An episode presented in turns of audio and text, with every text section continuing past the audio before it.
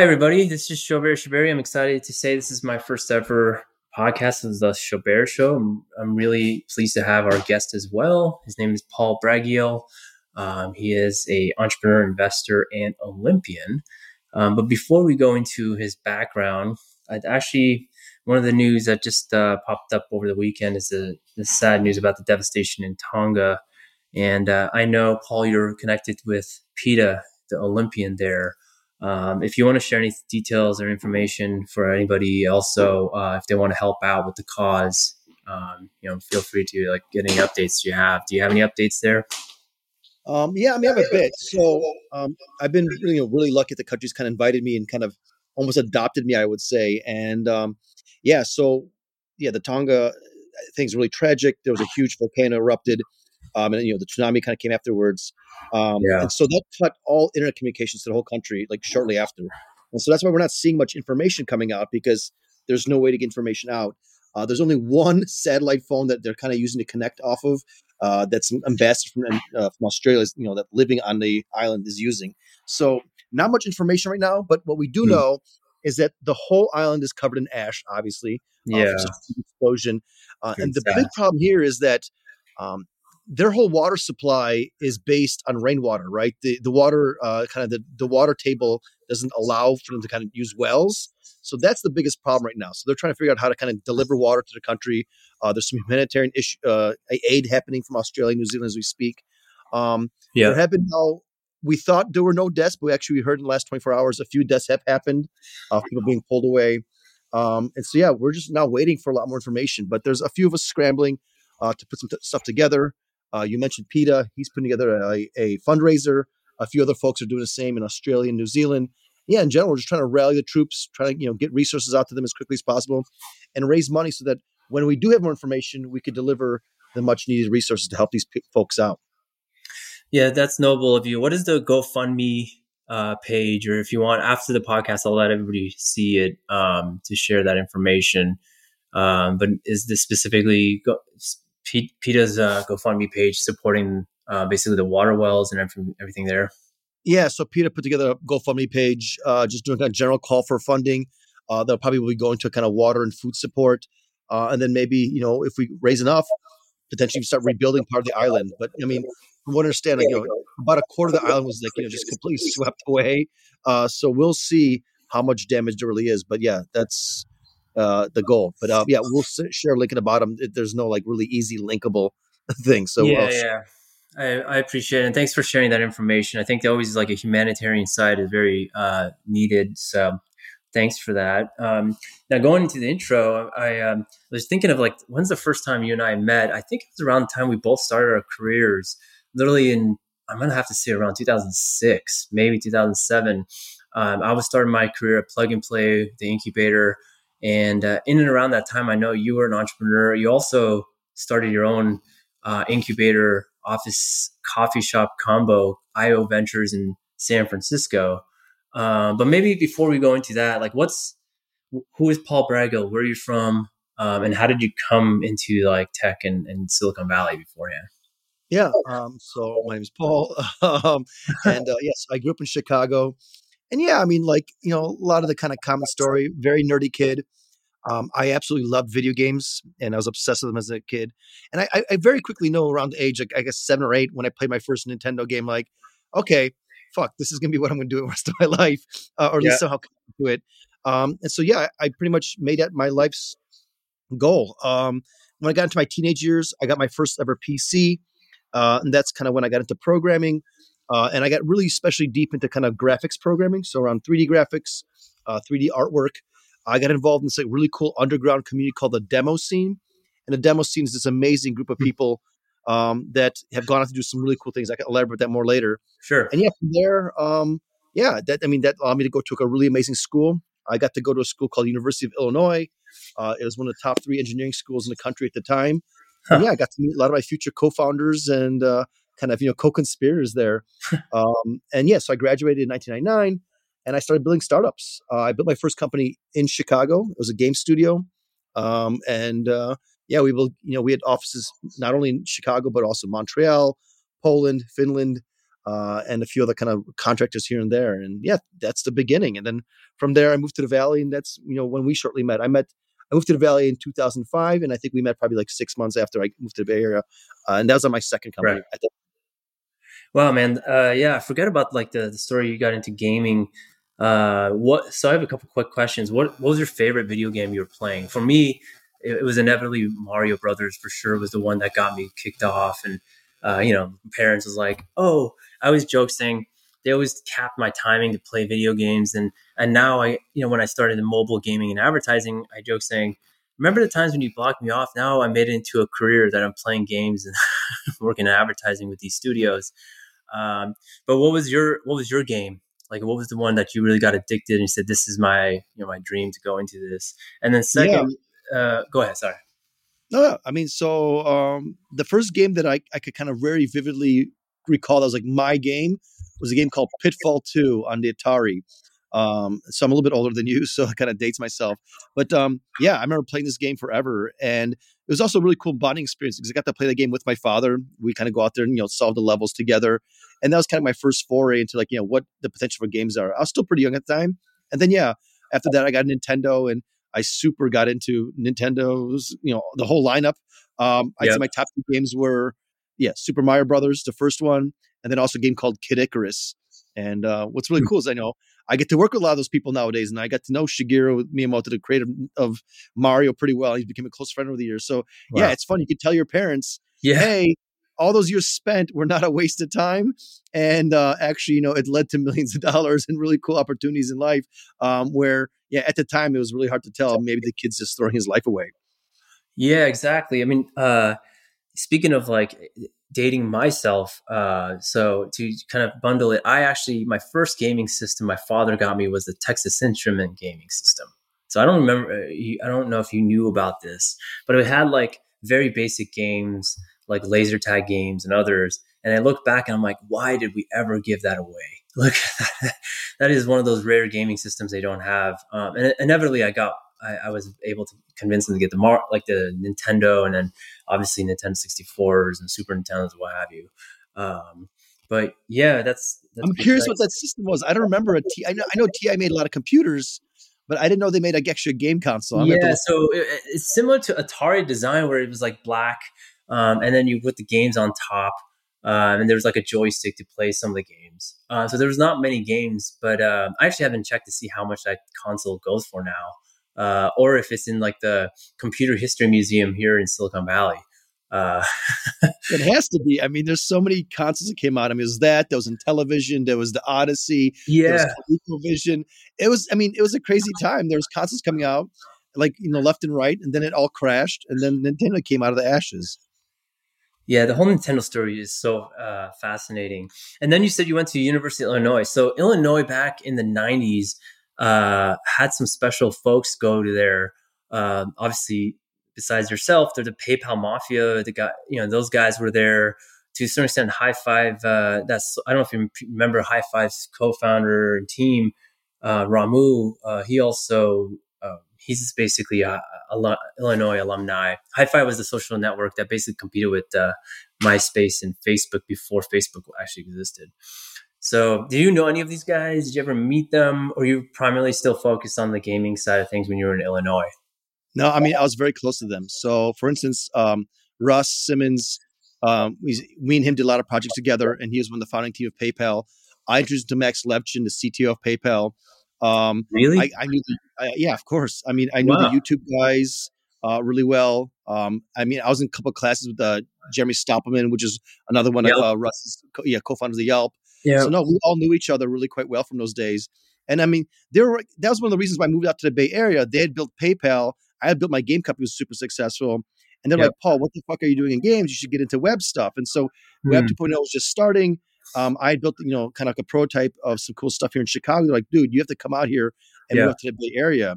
And yeah, guys like Max and Russ, um, yeah, they introduced me to a lot of the initial VCs, and that's how I got my first introduction to you know folks at you know at Kleiner Perkins and Sequoia. They all came through my friends at the PayPal days. So now we've known each other. Some of them even predating. Like I met Max before I even attended university on the BBS team in, in the local area of Chicago. So yeah, we kind of all were really well connected.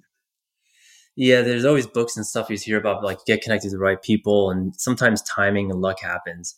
Uh, but when you moved here to Silicon Valley, um, I mean, at that time, it was just on the, the, the cusp of like Web 2.0 growing, social networks, and so forth. Did it really amplify your growth in your career being here and being just plugged in, like very close to everybody you want to be plugged to? Yeah, it was different, right? So, like, I built a game studio right out of college in 1999, and that company did really well. We did over 50 games across various different consoles and various different mobile phones, and it was super profitable. But I didn't know the concept of venture capital. I never raised a cent. We were just super cash flow positive. Uh, we were doing both contract work and also our own IP, and that did really well. Um, and I ended up exiting that company and I moved to the Bay Area. And yeah, it was just a very different way of doing business, right? Kind of the yeah. rapid scaling, raising venture. That is something I was not exposed to. So I, you know, super, you know, I guess you could say just like a, you know, yeah, just kind of accelerated my learning as to what it would take to kind of build a large scale business. Um, and yeah, so we launched a company called Meetro back then. It was actually competing against High Five and Tag and MySpace and Facebook. I remember we had a couple million users and they kicked our asses. Uh, yeah. It was a really nice lesson. Um, but uh, yeah, it was a really cool time. And yeah, when we moved here, I mean, I remember like, I mean, Web 2.0 was not even, like, the term hadn't even been coined yet, right? And yeah. so we were kind of part of the initial crew. And I remember like, there was this website called TechCrunch, right? Mike Arrington, he, and he wrote an article, and I look back and like, I think we were one of the first four articles he wrote ever on TechCrunch. So like, it was like super, super early days, and yeah, we got to know these folks, and we were all like friends, and and like people from those times, like we all still know each other. We are still all in touch with each other. It was just such a small world, and like you look back at those times, and you know, some of these folks are more better known than others, but like we all know each other. And we're like, dude, yeah, like that world was just like, you know, people hanging out because it was, in, it was pure passion. We didn't think the kind of money that would be coming into these companies exactly. would be happening, nor that we'd be owning pieces of these companies that were worth billions of dollars. Yeah, I, I kind of reflect in saying it was more of the purity of everybody just getting their careers off and running. Um, everybody just wanting to go after their dreams and helping each other out. It was very like effervescent, like very fluid, right? Like just kind of everybody like in the same page with that. Almost like when you go to a college, you want to hang out with the right crowd. Um, you join a certain fraternity or sports team, so something like that. Just felt like that. And almost the other thing I tell people when I started my career here was it's almost like a big lab. Uh, so you could come here and just test things out and get paid to do it, which is pretty incredible thinking about that. Um, so yeah, what, like I, I always make the comparison that so it's kind of like you know they had like kind of all the Renaissance painters and you know kind of in Florence, right? Yeah. And then you had you know, all those artists uh, hanging out in Paris, you know, drinking absinthe. And then you had kind of like uh, Jack Kerouac and the whole beats in San Francisco, and you had the whole Seattle grunge scene. So all these yes. artists kind of came together and I'm guessing when they were there in the moment, they didn't know what they were part of was as amazing as it was. And then, you know, 10, 15, 100 years later, you look back on these moments, you're like, holy shit, there was like an amazing kind of accumulation of people and talented. And people were all, like I said, kind of coming in with a very honest and kind of tech for test tech's sake. They weren't yes. there to make money because like all the people from the dot com boom, they all kind of got swept away. So all the people who made tons of money left and retired, and all the fucking hucksters they washed out and, and left. And so it was only people who were left were the people who really want to build cool stuff. And so yeah, it was this magical time. And but when we were in it, we had no idea. We just thought it was fun and cool, and exactly. we were impressed with everybody, and we are competing against each other and kind of having internal wars within you know different products. Um, but yeah, you look back at it now, you're like, oh my god, the amount of people there have gone on to such crazy things and and continue to do crazy things and continue to grow. So yeah. Yeah, the evolution of like tech and what it is now. I'm going to go into the details because we're both in the like in the gaming sector and where where it's at now. But uh, you're absolutely right. The the fluidity, the the stories, is just endless. Do you have like a like a crazy San Francisco story you have? Um, I guess like you know we go into the two that I'm, I'm curious about. Was one you opened up an incubator like IO Ventures was kind of a hybrid of like an incubator slash fund slash coffee shop. You, in my opinion, I think you were a little too early in San Francisco. You were like pre WeWorks. You were pre pre San Francisco boom because San Francisco's boom really happened. I'd say around 2010 on, and I think IO Ventures. I'm gonna have to say around 08. no, we oh, oh started. We launched in 2009, and we actually launched in 2010. Um, okay. Okay. So you were basically at the at the basically at the tip. We were at the cusp. I mean, like yeah. we had this coffee shop, and I would say it was the number one coffee shop in terms of tech people hanging out in San Francisco. Everybody was there. Um, yeah, we had one of the first ever co-working spaces in the whole world. Um, and when we launched IO Ventures, we were one of the first five accelerators ever, right? So Y Combinator, they had started out on the East Coast actually. They were not in the Bay Area yet. They, just, yeah. they were in Boston, right? There was Techstars in Colorado. There was a thing called Seed Camp in London, and I think we were fourth or fifth in the whole world. And so, yeah, we were super early to the game there. Did you guys uh, before Y Combinator opened in Mountain View, or right around the same time. So I think they came okay. to Mountain View and we started in San Francisco because uh, they were doing two cohorts. They're doing like one in Boston and one in the Bay Area. They were alternating know, winter and summer. Yeah. Um, and yeah, so we launched our cohort in 2010 in San Francisco. So we were the first one in San Francisco proper, but I think they were in the Bay Area maybe like half a year to a year ahead of us. I'm not exactly quite sure on the timing there. So uh, what? yeah, was, so what happened with IO Ventures? Like what what happened with the office and or like the? I mean, it was cool. I've been there before. I at that time I was living in around Mission Soma, and I'd come visit. Uh, I was on Valencia, I believe, right? Uh, yeah. So, like, what happened really? Yeah, I mean, so we were running it. Uh, we did, you know, a bunch of cohorts over the years, and then about like 2013 timeframe, um, you know, a few of my business partners, they just like got kind of bored with it. They're like, hey, you know, we like. So the key thing is like all of us, we were running businesses while we were running IO Ventures. It was not a full time thing for us, right? um, and when we started. And then about you know half a year to a year into it, I sold my company. Yeah. And I took it on full time, right? And so I'm running it. But all my other business partners, they had no interest in running it full time or kind of stopping their respective startups. Um, so we kind of made a decision like, hey, if I'm the only one working as full time and they're not really interested, so we won't focus on it as much. And so me and my brother Dan, who were we're both working on it on IO, we decided to go out and start our own fund and kind of our own, you know, an extended family office and that became Bragiel Brothers. We've been doing it ever since. And then yeah, all those other guys, they kept on going with their respective startups. We became investors in their companies. They became investors in our fund. So you could say our fund, Bragiel Brothers, is an extension or maybe like a, an ancestor of IO Ventures of sorts.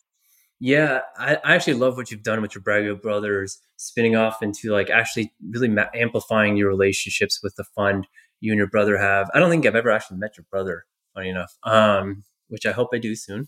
Uh, but one of the investments you guys got, uh, which was Uber, and um, how did you get connected to the team there? Was it with uh, Travis? Was it pre Travis? With uh, some of the other guys? Um, yeah, I mean, I met Travis probably 2005, 2006 timeframe. Um, I met him at a New Year's Eve party, and I think it was the New Year's Eve 2006. It was a it was a pretty awesome New Year's Eve party. It was uh, me, uh, Nivi Naval from AngelList, um, wow. uh, Sean Fanning from Napster, Travis was there, uh, Russ from Yelp was there, and a few other folks. Um, and yeah, like we all we all became really close friends. um, Amazing. And so yeah, it was just it was just out of friendship. Um, me and Travis uh, would do a lot. Of, you know, he had then sold his company, I had sold my company, and we you know did a bunch of trips around the world. I think went to like four or five continents together. And then yeah, like he was starting up Uber and he's like, dude, I'm working this cool new thing. And I'm just like, okay, cool. What do you need help on? He's like, dude, I need you to introduce me some cool engineers. I just like, I maybe, I think two or three of the first five, six engineers they hired. And um, technically, uh, yeah, he. Technically, he wasn't even CEO. He was like more of an investor advisor. I think Ryan yeah. Graves and um, exactly.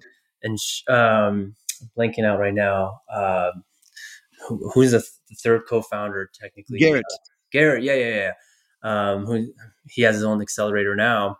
They all basically started it. Uh, I actually remember Ryan Graves used to come to an event in SF and started handing off these flyers, Uber Uber Black flyers. Try us out, first twenty bucks for free. Um, and I actually saved that when they went public. I posted that on on Twitter. Um, like, man, what time flies, and it was pretty impressive what they did. So, congrats on being an investor with them. Uh, and then uh, was that kind of a tipping point for you and your brother for the fund?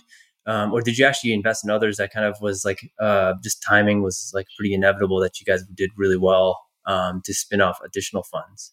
Yeah, I mean, that was obviously very helpful. Um, I also got involved with a company called Applifier, which then merged with a company called Unity, and that happened around oh. 2011.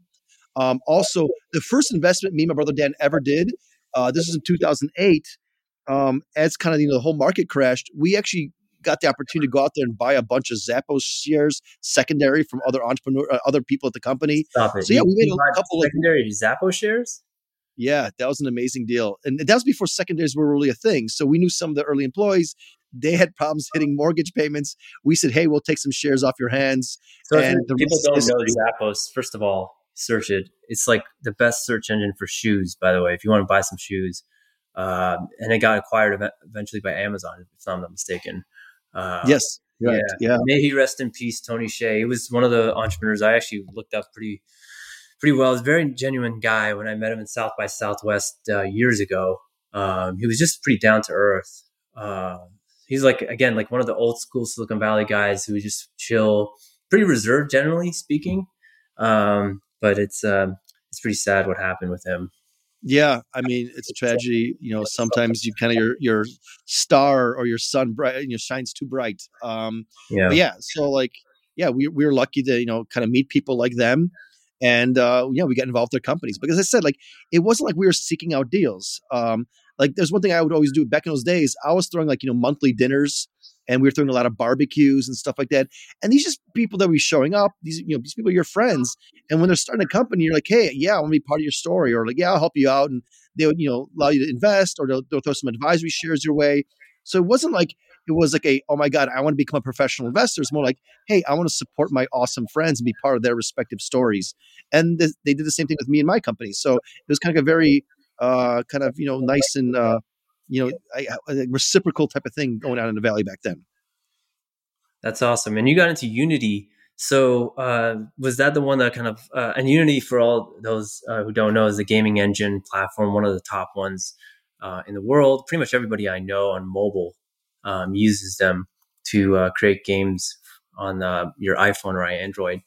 Uh, was that the one that really unlocked? Because I know your background's obviously in gaming, but did that help unlock your so like uh, what I'm trying to explain is Paul, your story is pretty interesting. You have def- different funds. You have your brother's fund, and you have an extension of that in different rounds. You also have different verticals. You have a gaming fund, and you have international funds. Um, so, h- how did you decide on like actually managing multiple funds, and how on earth do you do this? I mean, it was all kind of an accident. Um, so, take a step back. You know, it's 2010. I'm running this accelerator called IO Ventures and um, and so there's a trend I saw that was happening is that you know when we were getting applications, we were getting a lot of American applications, but also we were starting to get a lot of international applications. And so I doubled down on it. I started marketing really heavily to uh, help entrepreneurs from around the world to apply and use IO Ventures as an excuse to kind of move to Silicon Valley.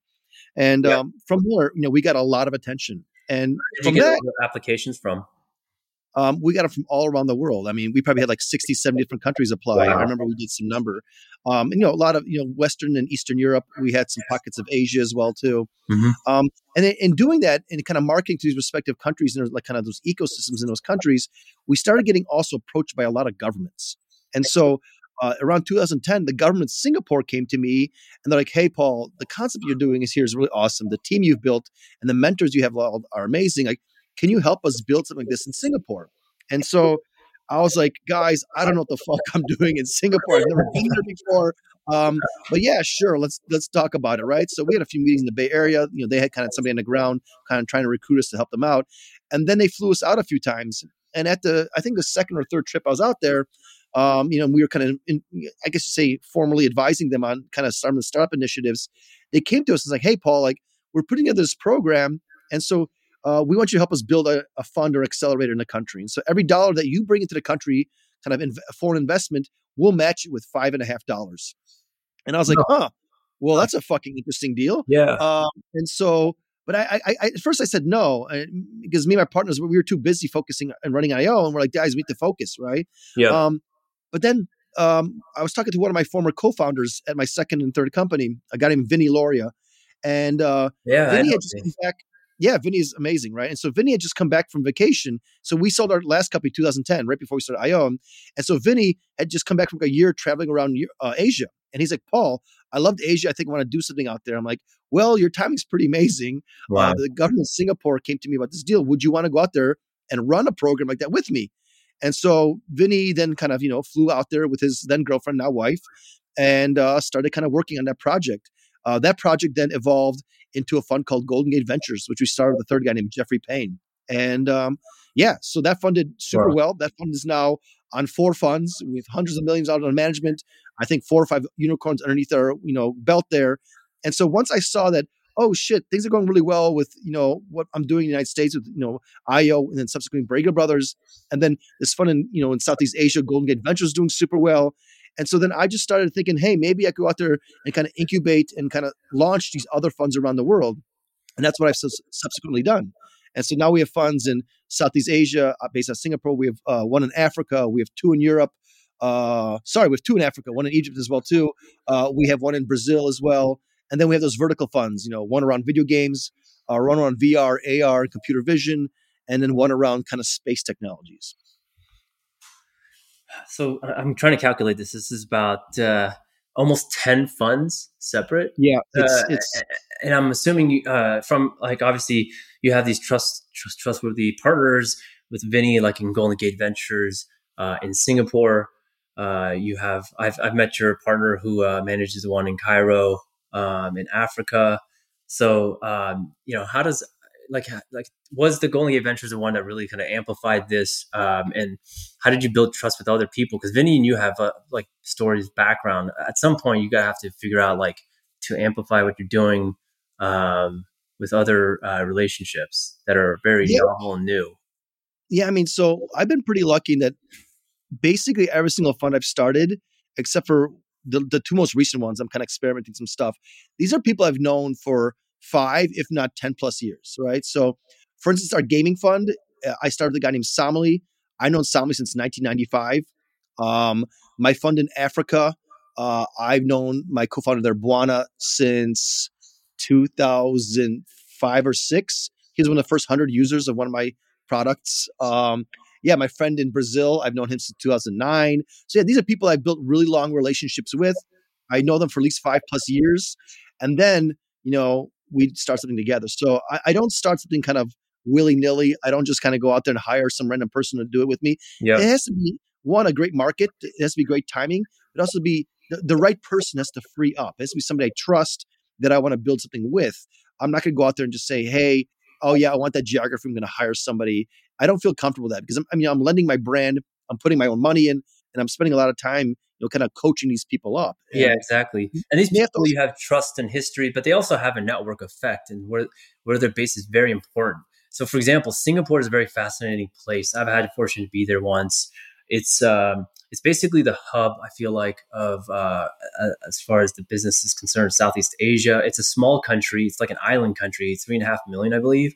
Very high net worth individuals live there, but it's like a plug-in to the rest: Vietnam, Thailand, Indonesia, and basically beyond. So, yep. um, but it's but that's like that's one instance, you know. So like uh, as far as the other ones concerned, the individuals you had relationships, they were based in places like your friend. You said uh, Samuli is where is he based? That he's plugged into like the gaming scene or there? Yes, so, so Samuli, um, as I mentioned, met in '95 over the internet. I, I, think I met him first time in person at one of these E3s in '96 or '97. Um, he's from Finland and he's like effectively the godfather of the Finnish game industry. He started the wow. second game company there, uh, a company called Remedy made a game called Max Payne back in the day, and you know oh, yeah. it's still company's still around. It's publicly traded, uh, amazingly well. And uh, so yeah, I, I, when I was thinking about hey, I want to kind of expand, and you know, we actually started one of the first two ever uh, venture capital funds in the game industry, can help pioneer that. And yeah, so I tapped him and I said, hey, Samuli, you know what, what's going on in your life, and what are you thinking? He had just exited a company, and I'm like, dude, I think this is the next progression. And um, yeah, That's so incredible I mean, because uh, the gaming uh, the gaming industry had a di- massive disconnect with Silicon Valley. I remember back in the day, the investors would always say, "Oh, this is a hit driven business. We're not interested. This is high risk." And my perspective was like, that's pretty much tech startups. exactly. high risk and up, yeah. upfront. You need money. Uh, you need trust. Uh, so did you guys basically do, use a cookie cutter approach in taking what was in the valley to the gaming sector uh, for this fund? Uh, and then it basically like there's a, I, there's a bunch of other funds uh, that are popped up in the last few years that are gaming funds, which is great. I think competition is healthy to really uh, solidify what you guys are doing. But, but basically, did you copy and paste what you had? Was a little different twist? Uh, you know, yeah. How, so I mean, I, I, took, I took, yeah, I mean, we took in a portfolio approach, right? So yeah, I took what I learned in running, you know, funds in the United States and Asia, respectively. And uh, yeah, we we went out there and applied that to the game industry. So like, and I mean, we look at not game game titles, kind of like what publishers and stuff would do. We look at game companies holistically, and we're like, hey, let's go out there and approach it. Let's look at the founders. Let's look at what they're building. Let's look at know, their long term vision is. And yeah, let's look at to go out there and see you know if these companies have potential exit. And this also kind of partially coincided with the timing of the kind of free to play market, the mobile gaming market and yeah, so it, it, the timing couldn't have been any better, right? So we we started one of the it's arguably the first or the second kind of fully dedicated fund on games, and uh, the rest is history. We start with very small checks uh, because there's very little money flowing into the game industry at that time, but that has obviously changed, and yeah, now there's a lot of fun, tons of funds that followed us after us, and you know we you know pretty friendly with most of them, and then you know do a lot of co-investing with them, which is pretty cool. Yeah, that's that's pretty amazing. And then, uh, what are the verticals in gaming you guys look at uh, that uh, that interests you guys in your fund right now? Yeah, I mean, we, I mean, we're looking at anything that touches gaming, right? So obviously, we still do a lot of free to play stuff because that's you know where, especially Finland's very strong in you know the home of Rovio and Supercell, yeah. obviously. Um, we don't do too much console stuff, but we occasionally touch that. Uh, we do a lot of things around like tools and things around games. Uh, we're excited about cloud gaming. And then obviously recently we're doing a lot of, you know, play to earn and crypto gaming stuff as well too. So we're just, you know, obviously trying to invest in the best entrepreneurs and we follow where they go. And yeah, a lot of times it leads to, you know, the, the hottest verticals in the industry as we speak. Yeah, you've been investing for uh, well over uh, 10 years on a global scale. And I know uh, many of my friends were trying to figure out like oh, like a uh, international team building. I've worked for several companies, split U.S., Europe, split Canada, U.S., Asia, um, and so forth. And uh, it, it, usually was just between one or two continents. And now I think because the fact that the pandemic has really amplified a global space, what what do you see was like the difference between then and now?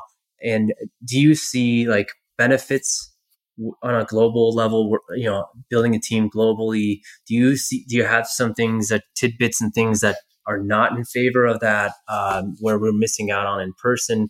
For example i know some game studio founders in la who are telling me that they're really missing out on creativity in person. It's vr tech is not there for their game designers to go on and you know try to do things together on an Oculus, for example. It's very it's difficult, um, and and I can imagine in different verticals that's the same case. Uh, but then you have like I know free to play game studios who love it. Uh, they say it's like it's helped them out. It's been free free spirit. Uh, their engineers are in multiple countries, and they just collaborate through like a Slack or a WeChat or some sort of chatting app. Um, obviously, with wikis, they could kind of put their code in and so on and so forth. So um, yeah, I'm just curious, like, what is your thoughts there? What have been the benefits that is amplified, and what are some things that are areas of uh, improvement? Yeah, it's kind of interesting. So, like, you know, as the pandemic hit, you know, a lot of people were freaking out about, you know, the work opportunity. And for me, I felt like it was like a time machine for me because my first company was fully remote. Um, I had offices all around the world, but, you know, we were doing most of our work just over IRC, which is kind of a predecessor to Slack. Yeah. And, um, uh, yeah, so I felt like it was just like a time machine. like, oh, I know this. I've been here before. So for a lot of me and my gaming friends, it made sense. So a lot of the kind of these traditional companies or companies built kind of in offices, they didn't know how to make the shift. But if you had been a company like that, or you know, there's certain other companies that say like WordPress, whatever, they were like fully distributed companies. For them, it was just like business like usual. So I think that if you grew up in a company that never had any type of like work from home or remote type of setup, uh, it was very difficult adjustment. Uh, but yeah, some of these game guys, they kind of lived and breathed and lived on the internet and they were doing this before. So it wasn't that much of a shock to go out there and kind of hire or kind of scale up a company in this environment. That being said, I still love working with people in person, right? Yeah. And I think the, there's like a hybrid model. So I think people should just kind of work at home for the most part, and then you do like retreats every you know couple months or whenever you have a kind of like a big problem to solve, or you're doing the design document stage. It's good to have this, the core people in the room at the same time. So um, I think that you know we'll see you know things evolve toward that kind of mix where hey you could go off in your own corner do your own shit but then yeah when it's kind of really creative times or when it's kind of crunch time you come together as people and you build you know beautiful stuff together and I think that's kind of be the magic formula going forward. Yeah, I, I, see that, and I think people are getting uh, to that point. Like many of the companies have discussed the hybrid model, obviously depends on the, the variance and what's happening. Uh, but um, I think that is the future. And I know a lot of like early stage companies do a lot of retreats and get togethers right now. uh, mm-hmm. during the pandemic.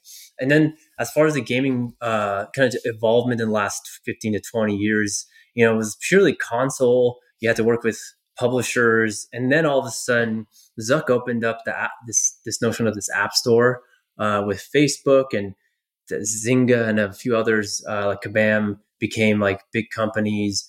Uh, once he locked it down, I think Steve Jobs really took advantage of this open market space with the App Store and iOS. And really, you know, we've seen the likes of uh, IPs like Angry Birds, we're talking about Rovio and, and Finland, um, Fruit Ninjas, and, and, and many more, right, on mobile device where you could literally reach anybody in the world now uh, after uh, 12 plus years of this. But the outside of like you see the trends of mobile. Um, now this is explosion of like the the blockchain technologies. Um, you know, uh, metaverse. You know, you could be your digital self. Obviously, this there's been companies like IMVU, um, to others that have been around for many years trying this out. Uh, I'm thinking out with the other one that was competing with them. Um, and Roblox being a public company on mobile, they're doing a great job with the teenagers. But where's where, what's your thought process and like where where is it actually at? Like in my opinion, mobile is still very strong. Uh, people's brains could you know like it's it, nuggets. You're on social media right now, and things are within 10 seconds. So hyper casual games is real and it's here to stay on mobile. Um, I think free to play games, you can hop in and out and play a lot within like a five to 10 minutes, but then over time, it's within a day, it's like an hour long. Um, but, you know, what do you see with the crypto space? What do you see metaverse? Do you see, you know, uh, VR becoming a thing for everyone and their mother, or is that more replacing consoles? Do you also see um, like crypto gaming? Like, I think we're starting to see signs with, um, you know, the NFT world and and uh, digitizing currencies and spending. Uh, but it, I think I haven't seen it yet uh, on a grander level where games could be played by everybody. Axie Infinity is interesting. I think that's a unique game that finally has taken off and showed the connection there. So I've, I've asked several questions there. I know it's a yeah. lot at once, um, but I was. It's kind of more about like the involvement in games. You've been in it since you know ninety nine, two thousand. 2005 and and and then you've seen the kind of the involvement of app stores opening up uh, and now technologies that are going to amplify it to even day-to-day level. Yeah i mean every technology the way i see it is like whenever it's like a new technology comes out or like a new platform is created it's an opportunity for a new billion dollar company to come, be created. And this goes back all the way to the beginning of time right? So the first company atari right?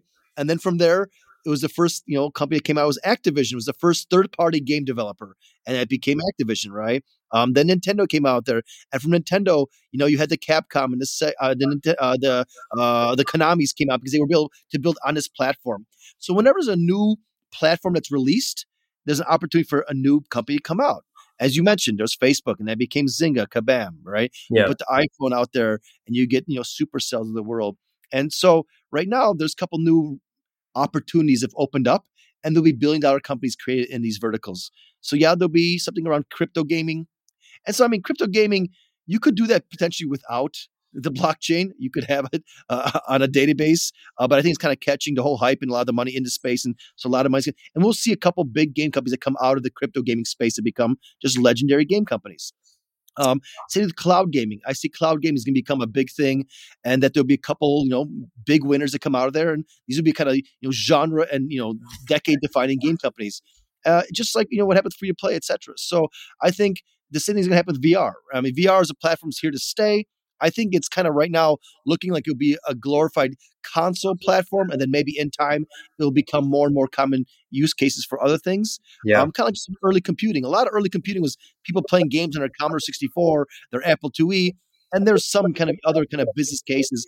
I think the same thing is going to happen around VR. But yeah, there'll be multiple huge billion dollar game developers that come and get created on VR. And actually, I think we're in two companies right now that are like you know slightly underneath that uh, that watermark. So I think that's kind of where things are going. So new platforms pop up, new amazing developers take advantage of those platforms and kind of grow with the platforms, and they stick around. And th- that cycle keeps on continuing. And then five, ten years from now, who knows what the next big platform comes out will become. Yeah, I mean, you make some good points. One of the things you, interesting enough is like, oh, blockchain is decentralized. In reality, it's still so early. A lot of which, and this is what uh, Moxie, this the founder of Signal, the chat app, uh, was discussing about his concerns and things like uh, many of the platforms are more centralized. Uh, you know, when you have like an OpenSea taking advantage of the NFTs, you're still kind of in a centralized place technically um, to do these seamless things. Even though you try to go through these wallets, um, it's still not easy to kind of decentralize these products right now. Um, yeah, I mean, the problem is like when it's decentralized, it's a rougher and harder user experience, right? Yeah. And so that's why people kind of tend to go towards centralization because it makes it easier on the everyday user. Um, and yeah, funny enough about Moxie, he worked out of our co-working space for two years out of the IO building, really? right? It's like wow. all these people, all, these people just kind of intersect. And yeah. you know, at the time he was working on some you know cryptography stuff, and that was you know way pre uh, what he was working on uh, with obviously Signal, and even before his got acquired by Twitter, right? And so yeah, these people kind of coming out of your lives, and you never know where people end up, but you stay in touch with them, and uh, crazy things happen down the line. But that kind of leads me to your point about the cloud computing, excuse me, cloud uh, gaming. Um, for for me, it's still a bit of a gray area. I'm trying to better understand this. Uh, what what are you excited about cloud gaming? What does that mean? Well, cloud gaming is still very early, but like thinking about it, it's like you know how you go out there on Netflix and you can go out there and stream a movie on Netflix. You, you don't have to worry about any kind of you know data issues. You don't have to worry about downloading the movie, etc. Right? Um, so imagine if you go out there and you could have the computing power of you know 10 20 30 different laptops or, or supercomputers instead of your you know pc so right now you want to play a high-end pc game you have to go out there download the game you have to have a super high-end nvidia card in your pc and you play the game uh, right now but in the future you can go out there, you click a button, so no download, nothing, and it immediately just starts streaming to you a super high end game that's being, you know, using the most latest computing power, and it could be, you know, ten computing, you know, ten GPU chips, uh, and giving you all this kind of, how would you say, all this computing power basically for free and just being streamed into your browser. So that at the back end, it's just basically a terminal. And so, yeah, imagine what kind of cool things you can start doing with that. Imagine what kind of amazing experiences you can start doing when you're having multiplayer games across that. So that's what we're quite excited about. Is that you go in there with the click of a button, you can be playing a super, super beautiful immersive game. Yeah. Uh, with yeah, no kind of computing costs on your end. That that's actually like the the dream. I mean, if you could just like click and play you don't need to one download from like an app store. You can just basically play a stream with others in real time.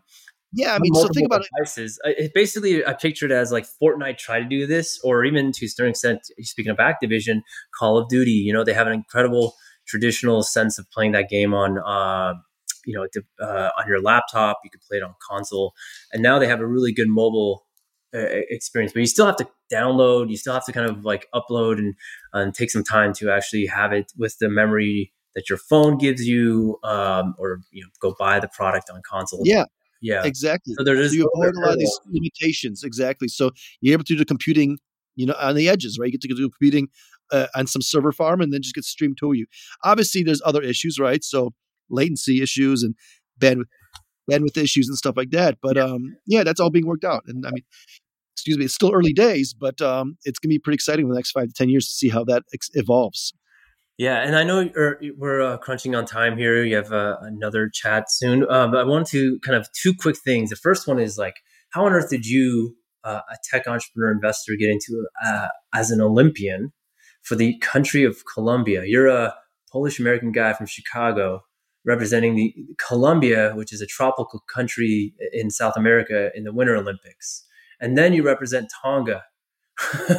uh, so, how did you uh, like? What's the backstory here, and how did you become an Olympian? I know there's a cool video. If people don't know, want to search uh, Paul Bragiel's name on YouTube, you'll see a quick backstory. There's a really cool video about this. But uh, you know, while you have you now, I'd love to hear it.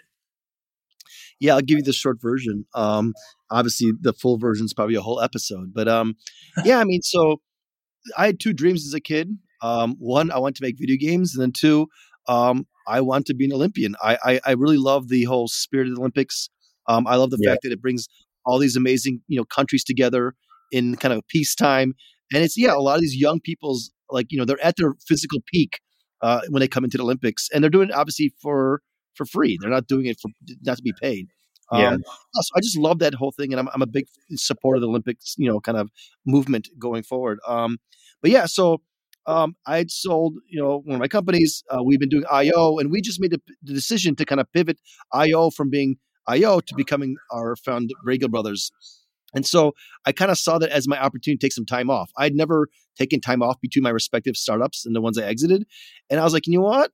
Um, I'm going to do this. And so I woke up one day um, after drinking with a few friends and I'm like, you know what? I'm getting kind of old. If I don't do this now, I will never do this. And so wow. I I just started doing research and reading up on every single sport, both in the winter and summer Olympics. And I want to figure out, you know, which sport is, you know, the easiest one to get into as as I was at the time 35 years old, you know, out of shape tech guy. And uh, that led me to four different sports. Uh, and they're all winter sports because they're the most flexible roles. And four? They were downhill skiing, cross country skiing, bobsled, and luge. Um, I spent the next two months flying around the world meeting uh, some of the best coaches in those respective sports and obviously trying them. Uh, the only sport I tried before uh, was downhill skiing in my life before, and I was only a couple times as a young kid. Yeah. And um, yeah, by process elimination, and I could tell you a lot more details there, but like I ended up picking up cross country skiing. Um, I ended up finding a really amazing coach, a guy named Heikki Hapamaki, uh, who used to be a coach for both the Belarusian and Finnish national teams. And uh, hmm. yeah, then I started going after it. So I picked up the sport. I'd never done it before ever in my life uh, up until that time. And um, yeah, so it's kind of half the equation. And the other half the equation is like, yeah, to increase my chances, a lot of these rules that I mentioned are kind of flexible in the winter sports were built for countries that were either really small or really warm to encourage them to kind of try for the Winter Olympics because Summer Olympics says every country represented, but Winter Olympics does not.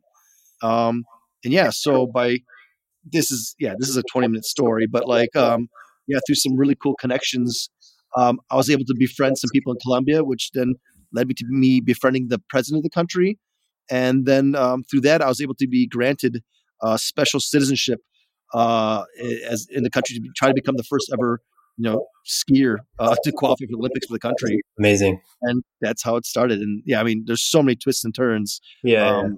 and we'll have to talk about that some other time, I guess. yeah, we definitely come back and uh, have that discussion for sure. But uh, you definitely, it's incredible that you're actually living uh, the multiple dreams that you have, both being in the gaming sector and as an Olympian. So uh, kudos to you. And with uh, yeah, one, one, one final thing I think is kind yeah. of funny is that yeah, um, I was actually able to combine both those things. So one of my friends, as I was making the Olympics run, he approached me and asked me if he could do a game about me. So actually, they made a game about me skiing, and I'm actually I'm a playable character in a video game. Um, so who would have thought that you know five year old or ten year old Paul would have, have a game about me going to the Olympics, which is pretty fucking ridiculous. Yeah, no, that's incredible, and and uh, I guess uh, I mean I have so much to ask and things would have you come back uh, another time. But one of the things is like uh, there's a lot of entrepreneurs and people I'm fortunate enough to be plugged in and probably listen to this podcast. Um, and uh, those who you know looking for funding, how can they get connected to you? Um, yeah, I mean, just find the respective fund that is kind of the most appropriate for your respective company. And my email usually is Paul or PB at that respective domain. and that way also I'll know if you email me at the, you know, the correct email address, it'll kind of help me shift the focus and obviously, you know, pass it on to my respective team members. They'll help me evaluate the opportunity. Sweet. And thanks for that. And then uh what's your thoughts on like this year and beyond? Like what do you see like what's gonna happen in the world in like in 2022? Yeah, I mean, I'm an optimistic person in general, so I think things yeah. will be looking good going forward. Um, I'm very curious to see what's going to happen uh, with a lot of the stuff in Ukraine. I'm curious to see what's going to happen with, with China. Um, so obviously, I'm, I'm, you know I'm pretty well plugged into a lot of the geopolitics stuff, being that I advise a lot of governments and stuff. But um, yeah, yeah, and then obviously tech wise, yeah, let's see if the run keeps on going. I don't know, right? Yeah. Uh, it's it's yeah. I mean, of course, we want it to keep on going, but will it? I don't know. Um, so two arguments. Yeah. I mean, one argument is like basically, you know, oh, the crash is coming. They've been saying that for years. Like they've been yeah. saying that for you. The other is like some people have argued that the there, this is like another level of tipping points, uh, and a good example is because um, you know the crypto space uh, really sim- like basically shows this. I'm I, I think you know like there's stages and things, but uh, I have a friend who believes like we there's multiple tipping points waiting to happen in tech, which is like insane to think that we're uh, we're still on this crazy growth trajectory. If if that's that perspective, which I'm optimistic. Yeah, think about it. Right? I could see it. I could definitely see it, but it's a it's a it's a ride waiting to like really run faster than we've ever seen before. Uh, yeah, I mean, like you know, humans are very bad at understanding exponential growth, right? So who yeah. knows? Maybe our market's at an exponential growth, you know, uh, I guess inflection point. I don't know. Um, historically, it's not been the case, but maybe Correct. we just haven't enough data. Um, or yeah, or maybe this is going to be 2000, you know, one all over again. It's going to be a huge crash. I can't tell. Um, so I continue to invest. I I'm lucky, you know, when you invest in early stages, um, you know, we're investing in a seven to 10, sometimes even 12 year kind of outlook. So the investments I'm planting today, these are companies that, you know, we're thinking how they're going to look five, ten years from now, how they're not how, how they're going to look next year. So, um, yeah, we'll see kind of how it plays out. But, um, I said, I'm optimistic. Me too. Uh, I have to be kind of in my industry and, um, yeah, just, you know, keep on doing cool stuff and everything will work out in the long run, I think. I agree. Well, Paul, thank you so much. This has been great. Uh, I'm excited again uh, you, are the first guest. Thank you so much for being part of my show. And uh, yeah, have a have a great afternoon and evening. Yeah, my pleasure, man. Looking forward to being on a future episode. Let's make it like episode 50 or 100. I'll pop on again. Let's do it. All right, man. Cheers. Awesome. Bye. Cheers, man. Congrats again starting. Bye. Thanks. Bye.